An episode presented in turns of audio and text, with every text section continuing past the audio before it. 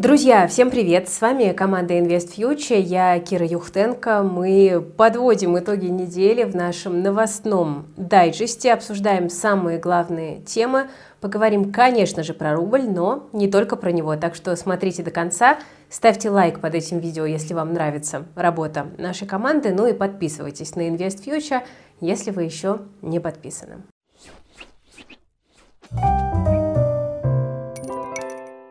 Итак, э, давайте начнем сегодня с новостей общемировых. В США аналитики продолжают говорить о грядущей рецессии. Goldman Sachs тут предсказал США худший сезон отчетности со времен пандемии.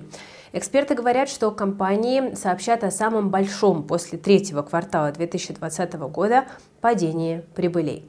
Ожидается, что только три сектора – энергетический, промышленный и потребительский – отчитаются о том, что показатели улучшаются. По подсчетам стратегов, в большинстве других отраслей маржа снизится более чем на 2 процентных пункта. Негатива прибавил и знаменитый глава JP Morgan Джейми Даймон. Он считает, что банковский кризис в США еще не закончился, и даже когда он останется позади, последствия будут ощущаться еще долгие годы. Его мнение разделяет и аналитик Чарльз Шваб Лиза Н. Сондерс. Она считает, что банковский кризис обострит проблему компаний зомби в США. Высокие ставки, низкая ликвидность – это все причины для углубления кризиса. То есть мы видим, что, судя по вот общим оценкам американских аналитиков, они уже фактически смирились с тем, что рецессия неизбежна и вопрос только лишь в ее сроках и продолжительности. Ну а что, собственно, с рублем-то? Он упал, как говорится, ну и люди сразу запереживали, потому что люди как-то очень любят о курсе валют переживать. Ну, в общем-то, это понятно. В моменте сегодня доллар поднимался выше 83, некоторые такого стресса не выдержали и в Телеграме стали распространять видео, где люди выстраиваются в очереди в обменнике. Правда, есть гипотеза, что вот эти видео из очередей, э, из обменников с очередями, это видео прошлогодние, но тут точно не знаю. Но мы видим, что рубль не хочет так просто сдаваться. То ли ЦБ на рынок вышел, то ли экспортеры немножко разгрузили валютный кэш, но день пара доллар-рубль закрывает в нуле. Сегодня вышли данные по исполнению бюджета э, в первом квартале. И что тут позитивно? Дефицит сократился на 180 миллиардов рублей в марте, когда цены на нефть немножко начали подрастать. Есть вероятность, что в апреле, в мае бюджет может оказаться профицитным, как раз-таки на фоне роста котировок и на фоне слабого рубля. Но, тем не менее, пока Минфин отчитывается о снижении нефтегазовых доходов бюджета, за январь-март они сократились на 45% год к году, 1,6 триллиона рублей они составили. Ну, в любом случае, друзья, паниковать плохая идея, просто сохраняем валютную диверсификацию портфелей и смотрим на котировки нефти. Я хочу вам напомнить, что обычно самые неоправданные и нелогичные решения, о которых мы потом жалеем, совершаются на эмоциях, когда валютный курс или когда котировки любого другого финансового инструмента резко растут или падают, люди бросаются покупать, продавать, и в итоге оказывается, что на пиках они самую невыгодную сделку совершили. Поэтому держите, пожалуйста, эмоции под контролем и всегда задавайтесь вопросом, а, собственно, зачем мне какие-то действия прямо сейчас предпринимать, и точно ли мне нужно эти действия предпринимать на там, всю большую сумму денег. Может быть, я возьму только четверть и распоряжусь ей, если уж у меня очень чешутся руки. Что интересного было сегодня на Мосбирже? Акции дальневосточного морского пароходства, которые также известно под брендом FESCO, сегодня росли. Тут дело в том, что суд удовлетворил иск К бывшим собственникам компании э, Магомедову и ряду офшорных компаний. ДВМП хочет взыскать с них 80 миллиардов рублей, это порядка 14 миллионов долларов. В декабре прошлого года Магомедова приговорили к 19 годам лишения свободы, а его старшего брата к 18 годам. Их признали виновными в создании организованного преступного сообщества, особо крупном мошенничестве и растрате. Ну и в общем мы видим, что вот продолжает это дело раскручиваться. В январе Хамовнический суд Москвы удовлетворил иск Генпрокуратуры, по которому 92% акций ДВМП передали Росимуществу, то есть по факту государству. Ходят слухи, что Феска в перспективе может перейти под крыло Росатома. Тандем вот этих вот двух компаний выглядит вполне органичным. Поподробнее про ситуацию с ДВМП можно почитать в нашем телеграм-канале Ивстокс. Там мы эту ситуацию не раз эм, освещали довольно подробно. Следующая довольно любопытная новость. Инвесторы с ВНЖ э, других стран не смогут инвестировать в стратегические компании. Комитет Госдумы по собственности доработал соответствующий законопроект. Речь идет, во-первых, об инвестициях в стратегически значимые да, предприятия, ну и, во-вторых, о гражданах России с видом на жительство в другой стране. Звучит пока страшновато, то есть получается, что те инвесторы, которые получат ВНЖ, допустим, Турции, дружественные вполне, не смогут инвестировать в ряд стратегических компаний. Поправки упрощают порядок взыскания имущества у недобросовестных иностранных инвесторов. Сейчас в России определено 50 видов деятельности, которые имеют стратегическое значение для обеспечения обороны страны и безопасности государства, э, в числе которых работа с ядерными установками, радиоактивными веществами, разработка и производство вооружения и военной техники, обеспечение авиационной безопасности, космическая деятельность, телевизионное и радиовещание, рыболовство, разведка и добыча полезных ископаемых. В 2022 году в перечень включили перевозку морским и водным транспортом определенных правительством видов груза, создание и обслуживание информационных систем оформления воздушных перевозок, проведение анализа уязвимости и обеспечение физической защиты объектов топливно-энергетического комплекса. Пока по этой новости требуется дополнение, но вот рассказываю то, что известно на данный момент. Ну и напоследок, экономист из Ельского университета Стивен Роуч предупредил, что напряженность в отношениях между США и Китаем приближается к красной черте. И причина этому – поддержка американцами Тайваня, неприемлемая для Китая. Это все создает потенциальные проблемы для компаний, которые имеют крупный бизнес в Китае. Об этом пишет Business Insider. По его словам, американским компаниям нужно разработать план «Б», потому что отношения между двумя странами почти достигли критической отметки. Он указал на недавние комментарии спикера Палаты представителей США Кевина Маккарти, который говорил о дружбе между э, значит, Тайванем и важности экономической свободы мира и региональной стабильности во время визита на Тайвань. В среду вот это все говорилось. Этот визит стал еще одним признаком поддержки Тайваня со стороны США на фоне его собственных э, довольно напряженных отношений с Китаем. Цитата. «Для Китая это красная линия», говорит Роуч, и имеет в виду рост напряженности после того, как бывший спикер Палаты представителей Нэнси Пелоси посетила Тайвань в августе прошлого года. А, Роуч также был обеспокоен по поводу э, отношений США с Китаем. Э, по его словам, вот э, текущие экономические трудности США могут дать Китаю возможность утвердить свое глобальное господство. Другие экономисты, там, типа Нурели Рубини, тоже предупреждали, что экономическая мощь Китая растет по мере того, как э, он углубляет свое партнерство с такими странами, как Россия.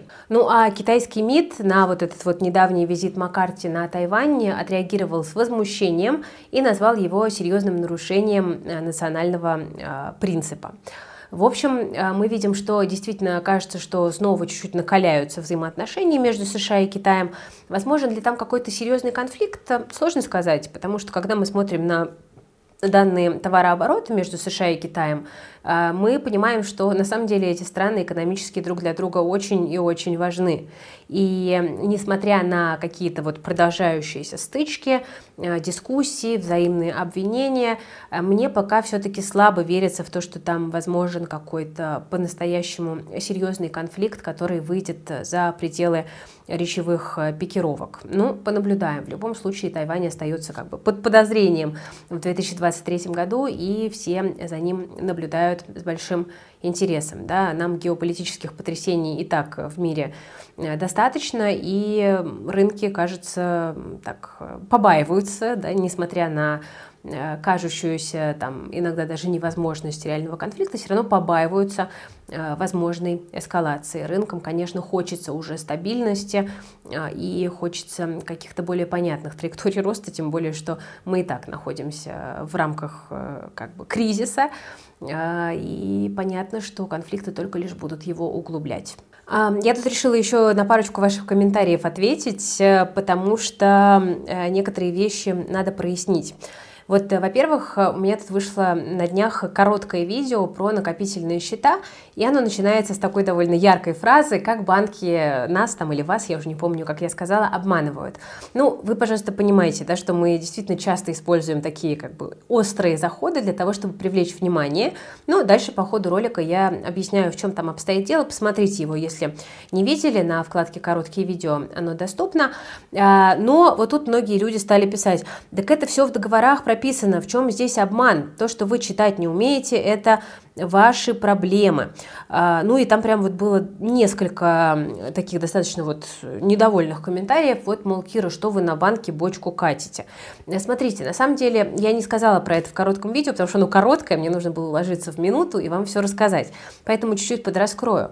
Почему эта тема вообще всплыла? Это не я недовольна банками, это банками недовольна ФАС, Федеральная антимонопольная служба, которая вот как раз-таки в том, как прописываются условия работы накопительных счетов, увидела недобросовестные действия и хочет в этом разобраться поподробнее. Да? Поэтому вы не думайте, пожалуйста, что вот я банки не люблю и тут э, качу на них бочку. Просто я предупреждаю вас о том, чтобы вы внимательно читали условия договора и не пропускали моменты, которые написаны мелким шрифтом, там под звездочкой, да, где-то встроены в договор, э, и не теряли на этом э, доходность. Потом у нас вышло еще одно короткое видео. Э, там я, э, как многие догадались, с некой долей иронии зачитываю статистику от Тиньков, э, где, значит, проанализировали всех инвесторов по знакам зодиака и выделили самых успешных, неуспешных, рисковых, нерисковых.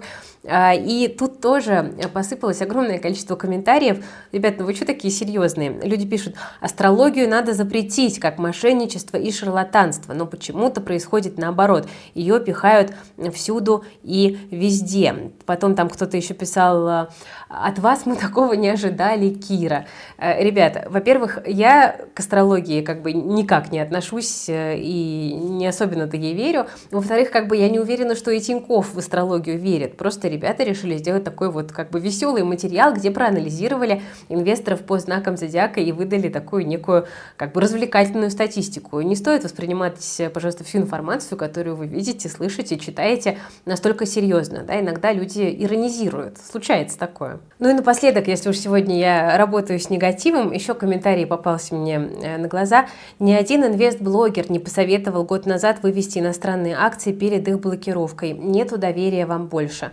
Ну, ребят, вообще год назад, если уж быть объективными, иностранные акции уже были заблокированы, поэтому советовать было поздновато. Ну, а что касается меня, я напомню, что, по-моему, в там, конце февраля, начале марта э, я сказала, что я там все свои иностранные акции, которые я еще могу продать, я продаю да, и, собственно, люди, которые услышали это и увидели какую-то логику в моих словах, сделали ровно то же самое. Хотя кто-то тогда писал, Кира, что вы такое советуете, потому что, типа, такие невыгодные отметки, а вы, значит, хотите людей в лосях закрыть, да, но это вот было мое осознанное решение, когда я увидела риски блокировки, да, уже после того, как начались проблемы там у ВТБ, в Тинькофф я все свои иностранные акции продала, которые еще были доступны. Тогда Европа уже не была доступна, ну и там вот да, некоторые бумаги уже были тоже заблокированы, но то, что можно было продать, я продала и про это рассказала. При этом у меня до сих пор остаются замороженные активы в РСХБ на довольно большую сумму, а, и, в общем-то, с ними пока ничего не меняется. А, так что вот тоже спрашивают периодически, почему вы совсем перестали рассказывать про заблокированные активы. Ну, а потому что, к сожалению, никаких подвижек э, здесь нет. И, к сожалению, мы пока ждем позитивных новостей. Как только они появятся, я обязательно вам расскажу. Я надеюсь на то, что они все-таки рано или поздно появятся, но я внутри просто настроена на то, что процесс разморозки не быстрый, он может занять э, не то, что не один месяц, а может быть даже и не один год. Так что продолжаем наблюдать. Еще, кстати, тоже на днях видела какой-то комментарий, там писали, что, а, кажется, инвест-блогерам занесли золотишко, чтобы они, значит, эту тему больше не освещали. Ребят, ну уж мы на InvestFuture столько освещали тему замороженных акций, э, что, мне кажется, больше про это вообще никто не говорил. Ну, просто в какой-то момент перетирать одно и то же стало уже как-то довольно неинтересно. Хотя, кстати, вот из, э, из любопытного, если помните, был недавно скандал с блогером Валерией Чекалиной, да, ее мужем, и у них там нашли какие-то золотые слитки. И когда у них спросили при там обысках, когда у них спросили, откуда у вас золотые слитки, Артем, супруг Валерии, сказал, там даже где-то есть это видео, куда-то они выкладывали, сказал, что это ВТБ отдал нам золото, когда, значит, было, когда были заблокированы акции. Вот для меня это как бы тоже очень интересная информация, как и для вас, потому что я в первый раз слышу о каком-то таком прецеденте. Ну, с учетом того, что ни Артем, ни Валерий не являются профессиональными инвесторами, я допускаю, что они могли что-то перепутать. А, но, в общем, вот если вы что-то про это знаете или слышали какие-то подобные кейсы еще, то расскажите, пожалуйста. Ну вот мне, к сожалению, золотых слитков нет, как и моих замороженных иностранных акций тоже. На этом я, друзья, пожалуй, буду с вами прощаться. Спасибо за внимание. Я вам желаю прекрасных выходных, хорошего настроения. Лайк, подписка, колокольчик с вас. Подписывайтесь на телеграм-канал If News. Ссылочка есть в описании. Голосуйте за следующую тему дня. Ну и берегите себя, своих близких, свои деньги. Всем пока.